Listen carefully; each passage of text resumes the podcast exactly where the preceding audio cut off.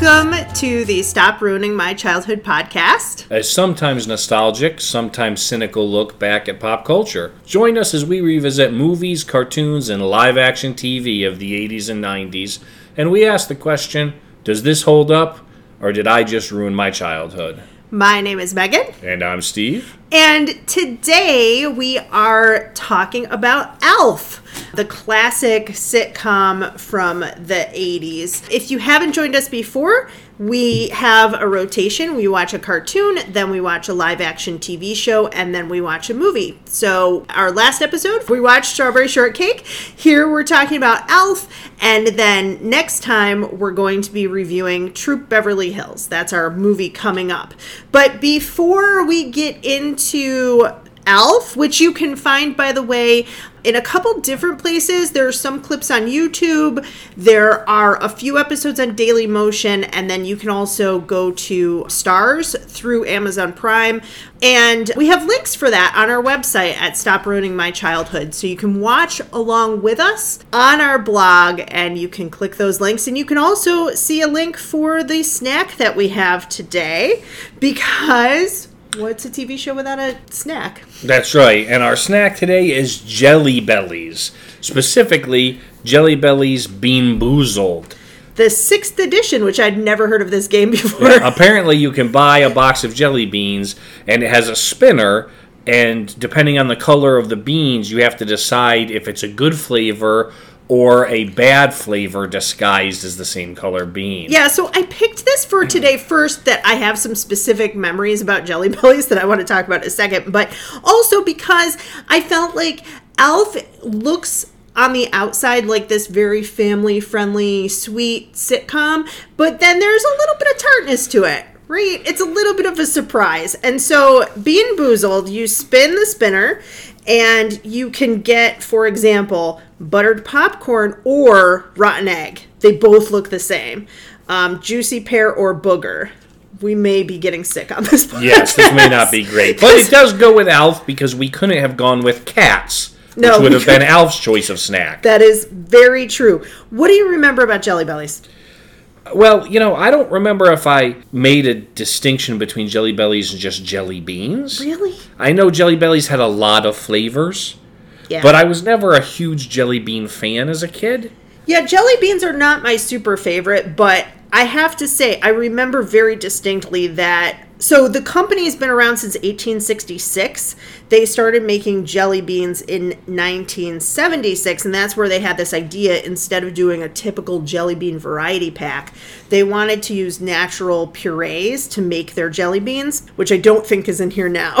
that's my guess. But they started putting them in um, individual flavors that then you could mix to your liking. And I just remember in high school that these became really big. They actually didn't. They became big during Ronald Reagan's term in office. He was, hmm. as you know, a real big fan of jelly beans, and he specified that Jelly Bellies were his favorite. So they were the official White House candy starting in 1981, and they even went to the moon. And, and another kind of interesting fact is that the name Jelly Belly actually was a tribute to Lead Belly, who's a blues musician. Oh, interesting. um, Huddie Bill Ledbetter, who I died was- in 1949. But the guy who came up, who started Jelly Bellies in 1976, was a blues fan, and so Jelly Belly came from Lead Belly, which was his stage name. That's interesting. I would have thought it would just like, you know, Santa Claus who has a jelly belly, that kind of thing. So I think we're putting off the fact that we don't want to spin the wheel. I'm very nervous about what I'm going to get. All right. Okay, I landed on pomegranate or old bandage. So I'm going to pick mine and then you spin. Oh, we're both going to take one? Oh, I thought we were gonna, yeah, and see which one was a Yeah. good one and which one was a bad one. Okay. All right, let's see. Grab grab the pomegranate or old bandage. Are you ready? Uh-huh. Oh, no. No. No. I got pomegranate. I can tell by your face you got pomegranate. The old bandage. Oh my god, I'm gonna be sick. the, old, the old bandage, you can smell it before you taste it. It tastes like an old bandage. Pomegranate's phenomenal. It's my actually God. very fruity.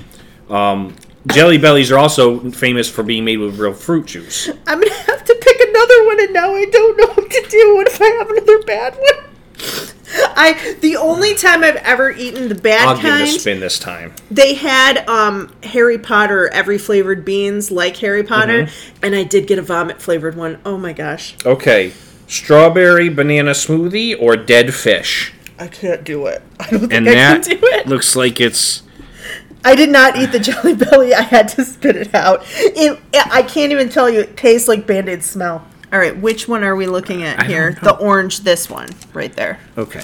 I got I'm okay. strawberry banana smoothie. I got strawberry banana smoothie as well. okay, nicely done. We both Well, I'm two out. for two. Mm, I I said- haven't- okay, now I will say it really does taste like a strawberry banana smoothie. Yeah, I thought they so get too. the the flavor down pat. They have. I'm not going to take the chance because the other one's rotten egg, but they do have in this pack my favorite, which is buttered popcorn. I love the Jelly Belly. or pro- rotten egg.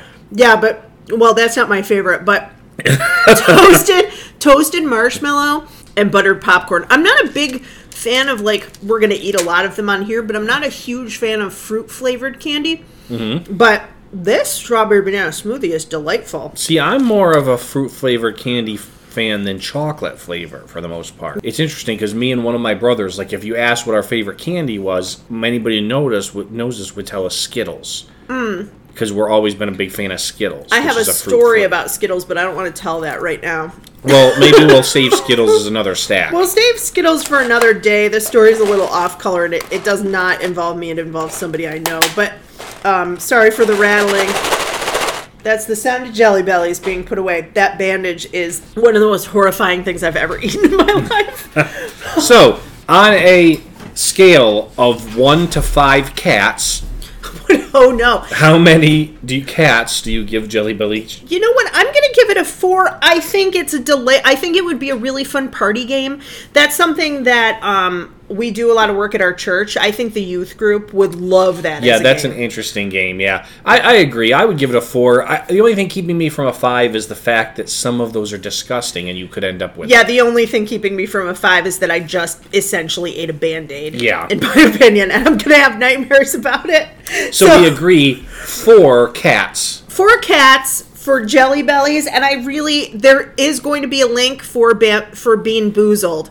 You can buy a bunch of the editions and i have a link for it on the blog. So um, yeah definitely get it and play along. I think it's a great party game. Yeah. lots of fun. So steve we're gonna go now into alf which is like the jelly bellies a little bit sweet with a little bit of a stinker in there every now and then. Can you summarize? We watched two full episodes from the show one from season two one from season The, three. the thing about Alf is Alf is really a phenomena, right? They did four seasons, and then as we're going to talk about a little bit later, they did a cartoon, Mm-hmm. and then he did a stint as a little night show host on TV Land, which we looked at episodes of those as well to kind of compare. So it's kind of a bigger thing with the with the main character of Alf. But we watched an episode from season two, episode one, which was called "Working My Way Back to You." The introduction was interesting to begin with. I really like the fact that when they roll the intro credits, it's done with Alf having a video camera. And so you see the whole family and get introduced to them from his standpoint, you know, from his three foot perspective, but also it's his perspective of the family. Like he catches the teenage daughter on the phone in the closet, right? And you get to see them. So it's really an interesting piece of him doing a home movie, introducing the family, and he looks in the mirror and it shows him. Um, and I really like that. and you would think I and then we could get to the summary and then we're going to do some of our memories and the full recap Yes. but you would think that that they would have in the 80s and early 90s they have these shows where they tell you the story and you would think that they would do that like there was an alien who came to her but Yeah. they don't No. and i think that's an interesting choice but it's really cool to see everything from alf's like three foot perspective Right. You Yeah. get the you get the idea that he crashed in their garage, right? Yeah. And, and that's how he ended up with the family. so working my way back to you So Alf keeps breaking things in the house, which is sort of a running thing for Alf. And so he gets sent to the garage um, to live in the garage since he keeps breaking everything. He starts by breaking a painting and he's just continuously breaking things in the house. So he gets sent to live in the garage so that hopefully he won't break things. And then that starts off well, but then Alf starts bringing things like living room furniture into the garage to make it homey, and meanwhile taking everything out of the house. So Willie, the father, Willie and Kate find him with the entire living room set in the garage in the middle of the night, and they get angry. I think he's also making like a roast in the microwave. Um, and so he's really made himself at home instead of it being a punishment. And so they make this deal with him that he can come back in the house, but he has to basically like be on his best behavior and not break anything for a week. So the next morning they wake up to Alf in like a butler uniform. He's in like a white press shirt and a black bow tie, and he's talking very formally to them, almost like he's a British butler. He's made them eggs Benedict for the whole family. He's cleaned the entire house. They find out he painted the fence in the middle of the night. Like he's not only on his best behavior, he's way over exemplifying like perfect behavior, right? Um, and comments are made by Willie like that he did a better job cleaning the house than Kate did, which she's not a fan of. They kind of imply the cooking the cooking is better as well, yes. Yeah. Um, and so this goes on for a week, but by the end, of, you know, at first they're like, "Oh, this is really nice," but then by the end of the week, they just don't like. He's waxing the living room floor for like the fourth time in a week, right? The place is kept up so well that the neighbor even mentions it. You know, there's a lot, and he refuses to break character. He's kind of trying to prove a point, and he's just acting as their butler, basically. By the end of the last day of the week, they're just like, "Alf, just become your old self again." He's like, "Nope, we're seeing this through," and he starts quoting back about rules, and without rules, there's chaos. Things that Willie had said to him originally, and so they all decide to go out for the day until they come back at sundown when his when their bet is over. And so they're due back, I believe, at six And so he's planning to cook this duck duck à l'orange, Yes. um, which Willie asked for for dinner. He's got it set up very nicely, and then he ends up making a mistake with the oven, and he blows. He lights the oven that had been filled with gas, and he blows up the entire kitchen, blows himself through the pass through and into the living room. Um, and the family comes home, and the place is a mess. But it ends up that they kind of forgive and forget about it. They're glad to have him back. Also, there's a gag where the neighbor is there, and the neighbor can't see Alf because Alf's an alien, Right. right? So the neighbor has come over because of the explosion, and he but he's just sitting there watching He's TV. just sitting there watching TV, right? Yeah. And he's they ask where the butler is, and he says, "I don't know. He must have beat it after the explosion." And they find Alf like co- like uh, in the closet. He's been blown up. He's all charred, um, and he's afraid that he he just keeps ruining things. And so he offers to turn himself into the alien task force. And they basically tell him, "Don't worry about it." Like they forgive and forget, and that's kind of the end of the the episode. And then the second episode we watched was season three, episode one, which Episode two. I'm sorry, yes, episode two, which is t- called. Stairway to Heaven. Did they, I don't think that they all have names after songs. I but think they two do. Working my way because back another to, episode was Jump. Yeah, I think they're named after songs, Yeah, they which might be. is, is kind of a thing that sometimes certain shows will do that, you know, with the names of their, their episodes. Um, so, Stairway to Heaven, it's the next season, and this is basically uh, a copy of It's a Wonderful Life. The Tanner family is playing croquet in the backyard. He hits Willie in the leg and hurts his leg. They all get upset that he always is breaking things again. That he's dangerous, so they all go inside.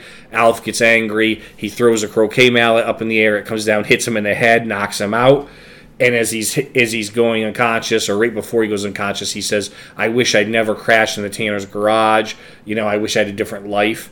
And so, of course, he gets a guardian angel, kind of like in It's a Wonderful Life, who shows him what the Tanner's life would be like without him. Interestingly enough, the Tanners have a lot more money without Alf, always breaking things. well, he didn't eat their lottery ticket. Yes, he didn't eat their lottery ticket apparently, Right. which was must have been in an earlier episode, but also that he he didn't.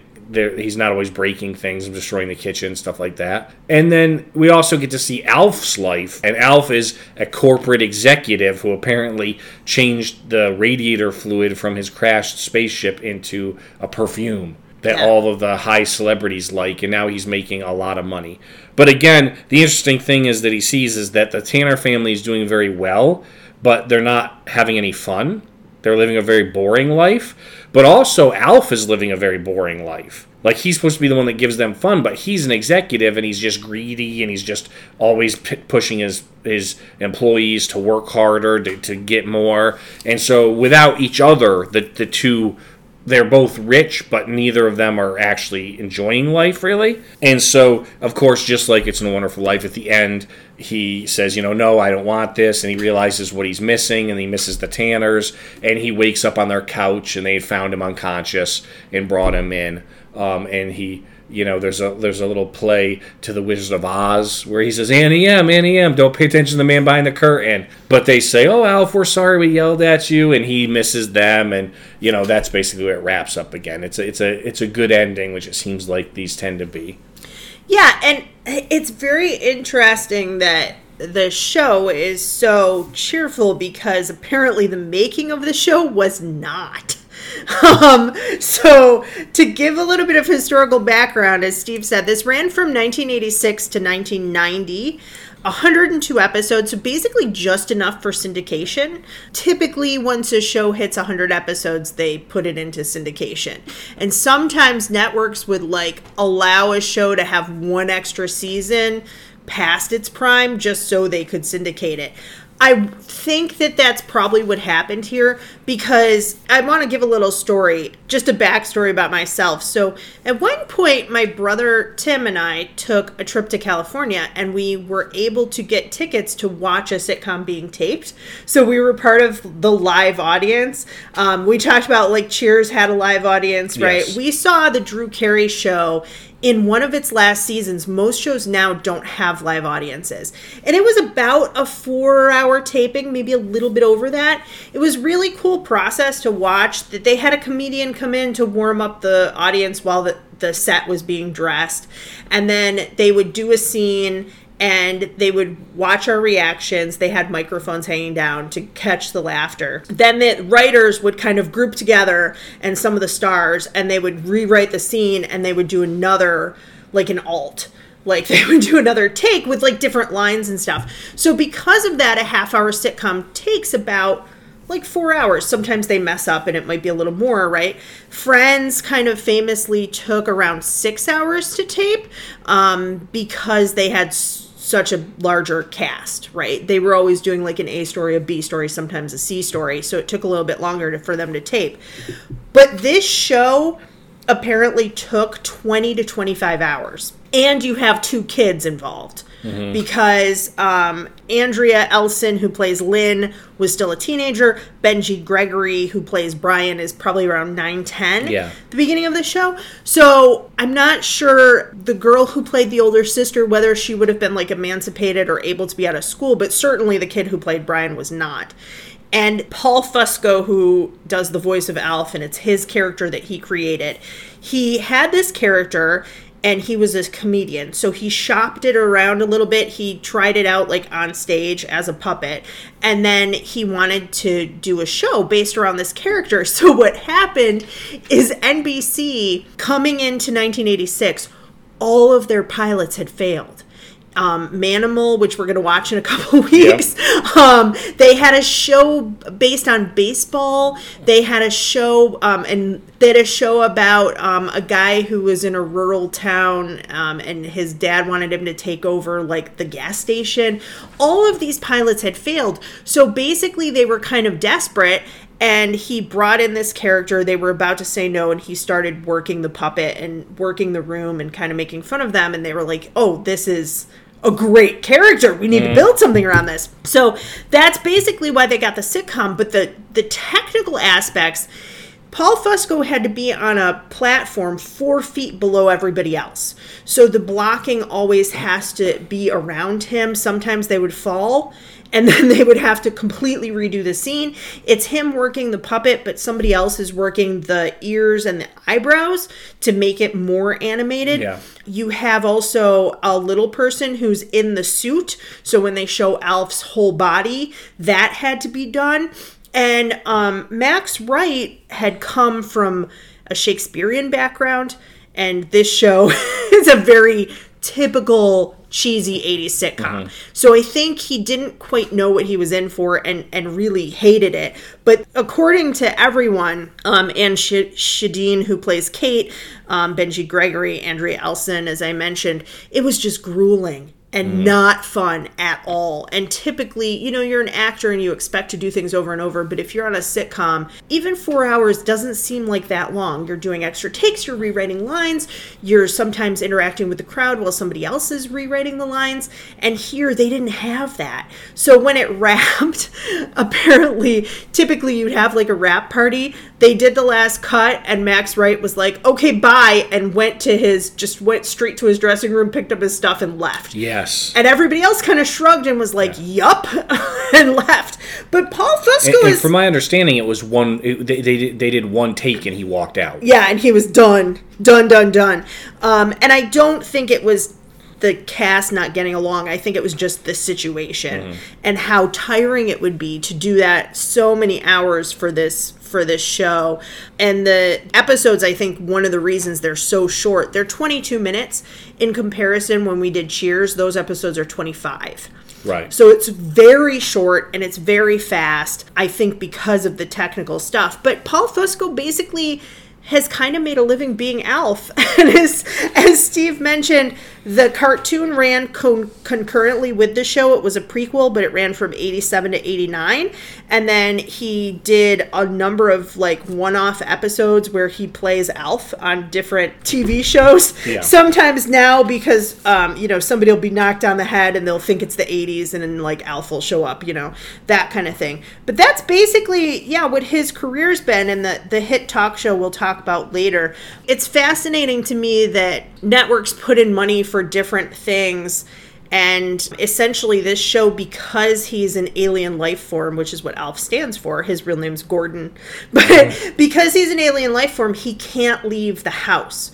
So you're not talking about a lot of sets. You're not talking about a lot of, like, this is a very 80s, like, we are in one room for Yes. most of this, right? We see the backyard, we see the garage, but for the most part, it's in the living room and kitchen yeah so it's it's kind of an interesting history and we're gonna just take a break really quick here and when we come back we're gonna talk about our memories of what we remember or what we don't and then we'll get into the full review and recap this podcast is supported by its creators And listeners like you. help keep our show ad-free by visiting our website stopruiningmychildhood.com There you can find links to our social media. and this very podcast you're currently listening to Both Megan and I are authors, and you can find links to our books on our About page. And on our Watch With Us page, you can find videos and links for all the shows and movies we discuss on the podcast. And more importantly, links to buy the nostalgic snacks we review as well. We also post bonus content about once a month. So, like, subscribe, and follow. For a small independent podcast like ours, it really does make a difference. Thanks. And now back to the show. Welcome back. Again, my name is Megan. And I'm Steve. And we are talking today about Alf, Alien Life Form, the sitcom from the 80s. Steve, what are your memories of Alf? Now, I, I do remember Alf quite a bit. I don't remember a lot of the episodes. I mean, I remember the concept. You know, 86 to 90, I would have been 9 to 13. So early, early adolescence, late childhood. Um, I remember it was a primetime show. So I remember watching it occasionally. I don't remember it being a show like we had to watch. But you know, now that I look back on it, that makes sense because I would have thought it was interesting and funny. I was always a sci-fi space, so I would have thought the concept's funny. But I can see looking back now that a lot of the humor probably might have gone over my head hmm. because some of the jokes were definitely shot towards the adults in the audience, while the concept of Alf as a puppet probably played towards the kids. But I do remember him. I remember him being a pop culture icon at the time. I was just going to say, I actually, this is one of the few times so far that our memories have kind of lined up. Um, so for me, this would have been 7 to 11. And same thing, I think that some of the jokes were for adults, but not dirty. I want to be clear on that. It's just that they're saying things like, they're mentioning Leona Helmsley, Donald Trump, Jackie O. As a seven year old, I would not have known who that was. I also think that the concept of Alf is kind of for younger kids. So I remember that my brother liked the show, and I think possibly in syndication, but definitely by the time I'm 11, so he's like seven, 8 mm-hmm. and he just he thought that Alf was funny. He He thought it was cool. And Alf is kind of a cool character, but I definitely, my memories line up with yours here. This is, it's there, it's in the background. I sometimes watched it.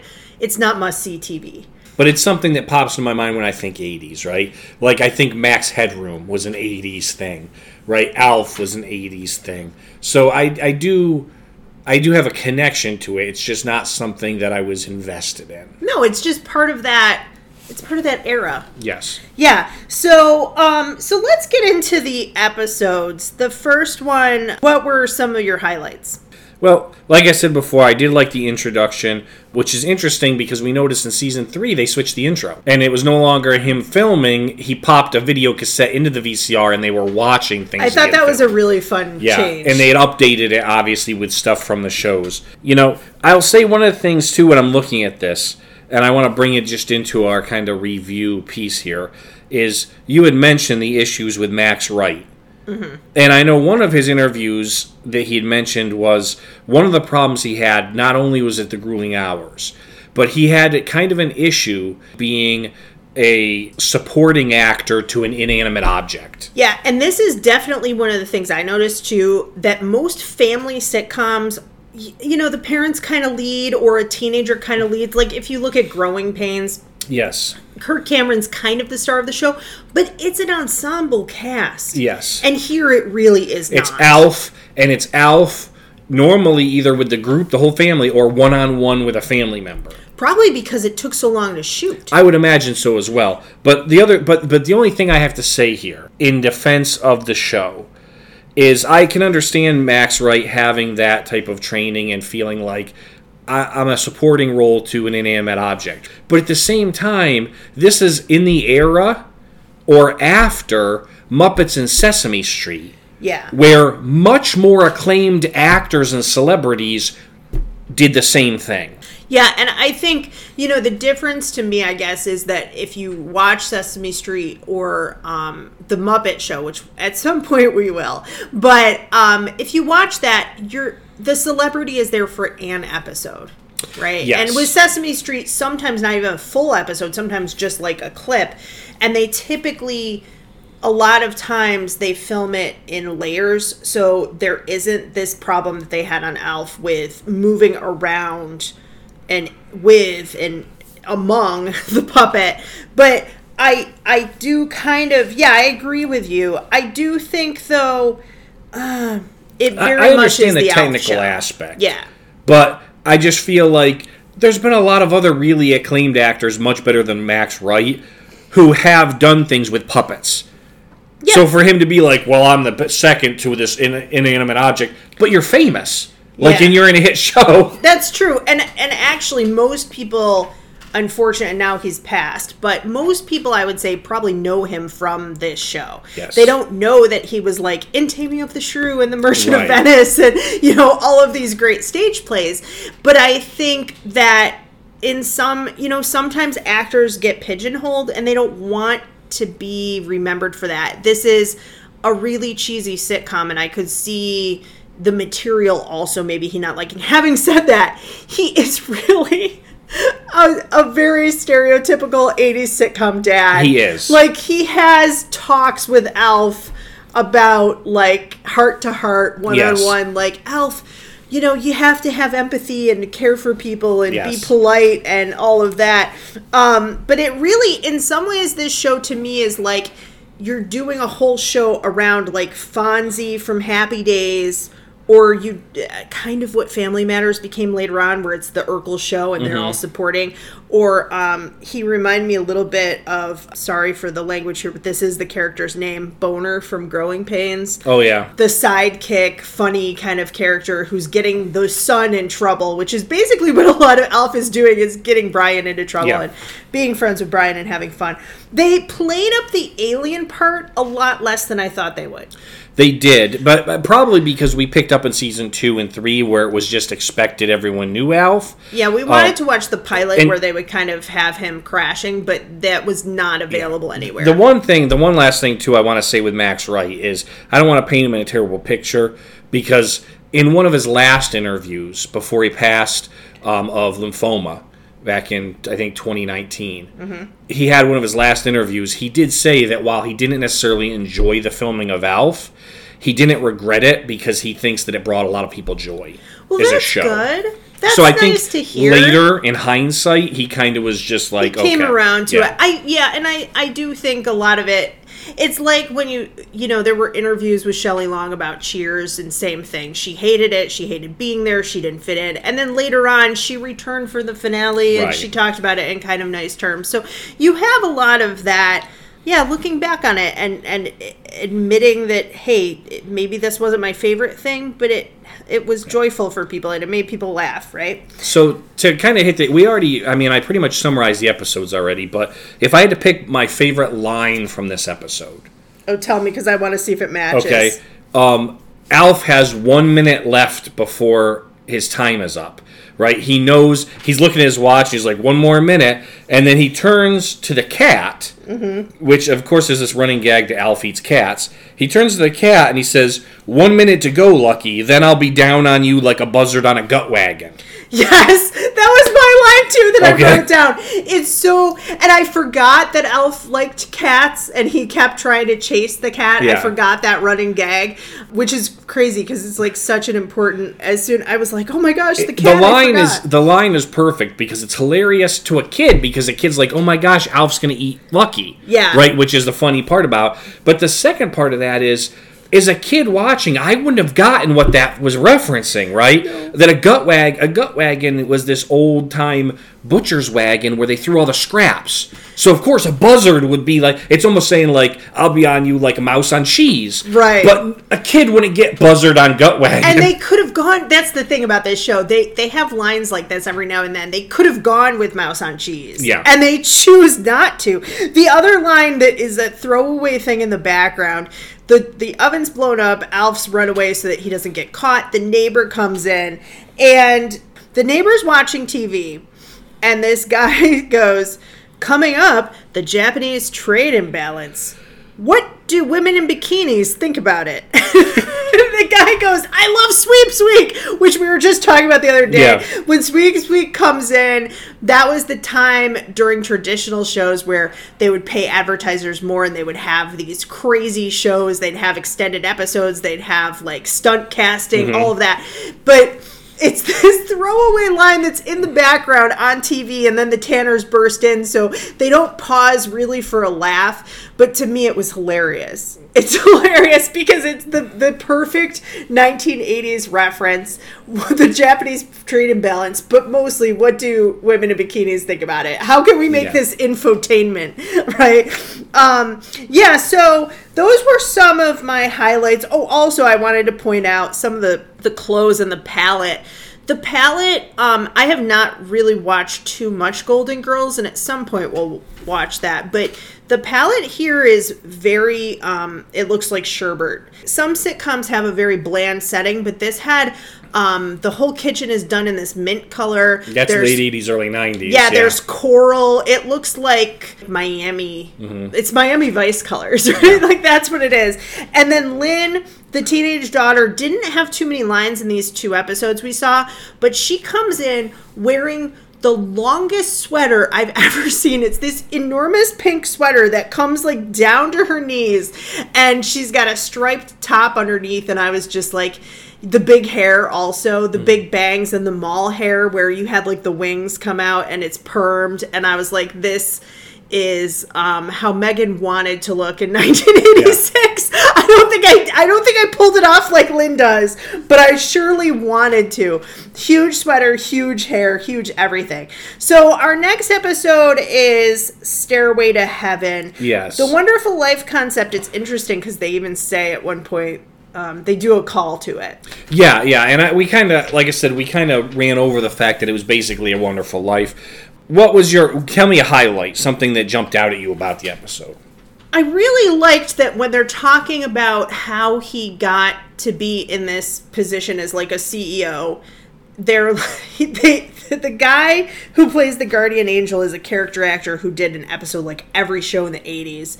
He did like My Two Dads and and in the 90s Seinfeld. Like every show he did one episode of. Um, but he's saying in very like a gravitas British accent, well, your ship fell and then your radiator fluid burst through, and of course, Jackie O enjoyed it very much. And then Leona Helmsley also wore it, and then Donald Trump picked it up for his. And so you have this litany of 80s celebrities that, again, to me as a kid, I would not have known or cared. I mean, now. Um, we won't get into that, Right. but but yeah, this whole list of 80 celebrities, and then he says, um, "Your favorite quote is greed works." It's not even greed is good, which is what Greed I was expecting. It's just greed works. So I kind of liked that. Um, his favorite book was Zen and the Art of Acquisitions Mm-hmm. instead of the Art of Motorcycle Maintenance. There are these kind of like dated jokes, but to me that was part of the nostalgia and that's th- those were some of my highlights i liked the the set dressing of the backyard with its very fake bright green grass Yes. astroturf it's so clear that they're shooting on a set um, the lighting and everything and so that was kind of like kitschy um, Which makes way. sense though, because as you talked about, the puppeteer had to be four feet below, so they couldn't have done it in the real backyard without digging a huge trench. Well, and they wouldn't have anyway because those Right. types of shows they just didn't you know, they didn't do that. Um, some of the other things when the family sorry for my notes there. When the family has money, they they throw around like Maserati and Porsche, but also what they're eating. yes, Right? That they're eating this like hearts of palm. hearts of palm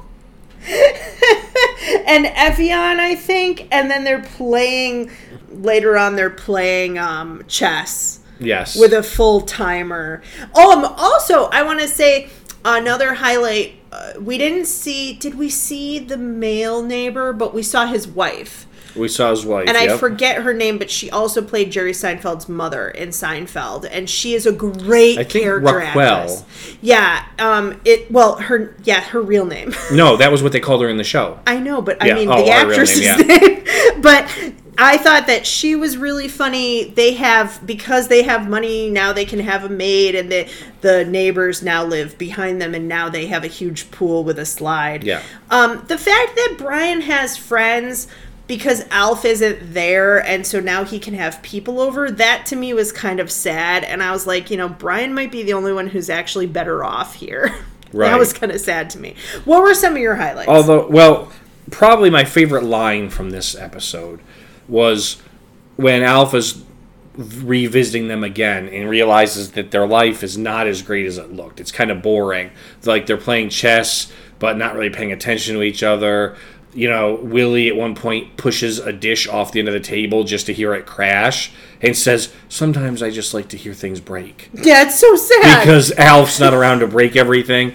Um, but they Bri- ask her to burp. yeah. Brian comes in in a in in golf clothing, and of course, remember Brian's like nine, and he's got a golf club with him, and he says, uh, "Father, I'm I'm on my way out to practice golf," and he says, "Why do I like golf?" And his father goes, "Because you can network and make business acquaintances." That's it's such a good line. And that's not the line, though. The line is from Alf. Alf is watching this, and he turns to the guardian angel and he goes, "What? What? Network and make business acquaintances?" He goes, "Brian's supposed to be a kid, not a Republican, Yes, that's right?" true. Which again would have been a line that I wouldn't have necessarily caught at nine years old myself. I just like that he tells him he can make more business connections on the golf course. Yes, The Republican line is funny too, but the, the business connections on the golf course, I probably because I know people who that's why they started playing golf. right. So any at any rate, it ends like it's a wonderful life ends. At first he wants the new life, then he realizes that he wouldn't have the Tanners and that his life is empty without them, their life is empty without him. It has this really sweet ending where and as Steve said, he's like waking up like the Wizard of Oz, Auntie Em. And so they have kind of a cute joke for kids and adults Yes. there. And um then and then that's the end. So again, the problem is solved within the half hour, like a traditional great 80s sitcom. So yeah, then after that, we watched one of the cartoons. It was pretty short, and I don't even know that we saw the whole thing. I am linking it on the blog for anybody Yeah. else who wants Alf to watch saves it. Melmac. Yes. and it was I think it was pieces of it maybe, but uh, the interesting thing was is it really has nothing to do with the Alf show. No. It's all animated and it's about his time on his own home world. So it's kind of like an action cartoon for kids. Yeah, I thought that the animation in comparison to some of the other cartoons we've been watching, the animation is very cheaply done. Yeah. And also, you know, the the difficulty is that the show does center around Alf, but he's very clearly an alien on our world, right? The cartoon, the difficulty is they all look like him. like him. So there's a little bit of difference. There's a girl with pink hair. There's a guy who's a soldier who's kind of buffed out. Yeah. But there were three or four characters where I was like, is that Alf? Yeah. well, the problem is on Alf's world, Alf is an everyday average person. There's Right. nothing special about him. So that's the thing that the show is about him being a fish out of water and also being like the crazy friend or neighbor or uncle who brings joy to a family. Right. And so you don't have that same dynamic with the cartoon, but it was interesting at least for us, you know, and we might have been felt differently if we had watched a couple episodes of it. But it, for us at least it was just kind of a nice taste. And then we saw the 2004 Alf's hit talk show, which I think is a great so name. 14 years after the series went off the air, yes. he has a TV Land talk show. So this was seven episodes um, that they filmed. They were a half hour each. And they only really filmed them as a one off because TV Land had just acquired Alf, the sitcom. So they played one episode each day, and every day they had a like binge fest. What do you call it? Like a marathon. a marathon, yeah, Mm-hmm. of shows. So they'd play a half hour episode of Alf's hit TV show to kind of swoop in as an intro for the marathon, and then they'd show the marathon like all night. Yeah. So we have Ed McMahon from The Tonight Show. Yeah, they've got Ed McMahon as the sidekick for Alf on this TV Land. And again, I mean, you're now talking, what, 2004? 2004. So, you know, Ed McMahon wasn't on late night anymore. Right. Because Jay Leno had Be- taken over yep. by that point. And so he wasn't on that, but apparently the publisher's clearinghouse money ran out. yeah. Um, I don't think he had too much going on, and probably they said, hey, do you want to do this? It's only seven episodes. They probably Yeah. filmed it in like a day. the episode we saw had him and Ed McMahon on it, and then Bryan Cranston from Malcolm in the Middle, which was which was in in its first run at that point. Yeah, it was the I Second or think third second or third season. season. So it's pre Breaking Bad Bryan Cranston. Yes, very a younger Bryan Cranston in Malcolm in the Middle. But it, it had to me, you know, it's supposed to be like a late night show, and he makes references. He says, They said that I had Letterman's wit, Jay Leno's teeth, and Conan O'Brien's hair. Yes. And then they show a picture, and the hair is very much the same. And then he says, But I had it first. It's this great joke. But it actually, to me, felt like Rosie O'Donnell's talk show, which started in 2002. So it would have been really popular at the same time. I would say this. We talked about with the Alf series, kind of part of the problem was you had jokes that either hit with adults, Mm-hmm. and then you had the puppet that hit with little kids, and it could miss in the in between a little bit, depending. Um, and then the Alf cartoon obviously was just a play for the puppet to kids, right? It's a Saturday morning cartoon, Yeah. so they took the family orient all out of it completely because the kids don't get that, right? What I would say here is, at least at my age now, I thought the Alf late show or the hit uh, Alf hit late show, I thought that was the best concept to use Alf in. I totally agree. I totally agree. I would watch that now. I thought that too. I was like, we watched this on YouTube, and I was like, I want to see all of these episodes. It is, first of all, as we're speaking now, it's 15 years old at this point. It did not feel 15 years old. No. It was not dated at all. It, other than the fact that Ed McMahon was there. and his jokes land with adults. His jokes land with adults, and I felt like maybe Paul Fusco was hemmed in by that sitcom format. And when he's in this late night format, he makes some off color jokes, not too off color, but No. there's like the joke, um, you know, he's going through what everybody's saying about his talk show, and he's like, The Utah Times said, This is a great show to watch with all your wives. Yes. The timing is perfect. Yeah. It's a hilarious joke. I mean, no offense to people in Utah um, that are Mormons. who are not part of the FLDS, Right. which is a whole other problem. But but it's a jo- it, it just it's a little off color, but not so off color No, that you can't play it on. on and, and it's interesting that I like this because, as you know, as you know, I I'm, I hate late night shows. I'm not a fan of Yeah. late night shows. I haven't been a fan since Letterman left, and I don't like any current late night hosts. But I would watch Alf. I could see Alf in that same exact setting, with maybe not Egg McMahon, right? But that yeah, with that same exact setting, making a Trump or Biden joke Yeah, hundred percent. and landing. And also, interestingly enough, because it's it is Paul Fusco, but essentially it's the puppet talking. yes. Because it's this puppet, I think you could get away with more humor and some edgier stuff Yes. that a regular person talking Wouldn't to get, wouldn't yes. get. And it's just, I mean, Bryan Cranston is very funny on talk shows. I actually kind of am a fan of talk shows sometimes. Bryan Cranston tells this great story of being um, at one point he was friends with a priest or a pastor and so the pastor needed him to marry somebody in a plane going over the hollywood sign. The pastor didn't want to. So he was like i'm going to commission you to be a pastor. And then you can um, then i'm going to ordain you and then you can marry these people. Yeah. so alf starts making all of these jokes about well now you're a man of the cloth. Yes. and um and and Bryan Cranston goes, well, I'm assuming by now I'd be defrocked. And Alf first says, well, that had to hurt. Yeah. and then he says, but in Hollywood you can get that done anywhere. Yeah. And then he goes, we're probably going to cut this, but thankfully they didn't Yeah. because it's such a great run of jokes. The chemistry between the two of them, I could have watched a whole hour of it. Yeah. I really could have. So I think yes, to me, I agree that's the best iteration, but. We do have to grade Alf on a scale of 1 to 10 cats. So the snack, we always do 1 out of 5. Yep. And Bean Boozled got 4 out of 5 Cats. cats. And now we have to grade just the original episodes of Alf. What is your score? I'm gonna give Alf five out of ten cats. Okay. There were pieces of it that land now to me, and then there was other pieces that I just don't think hold up as much.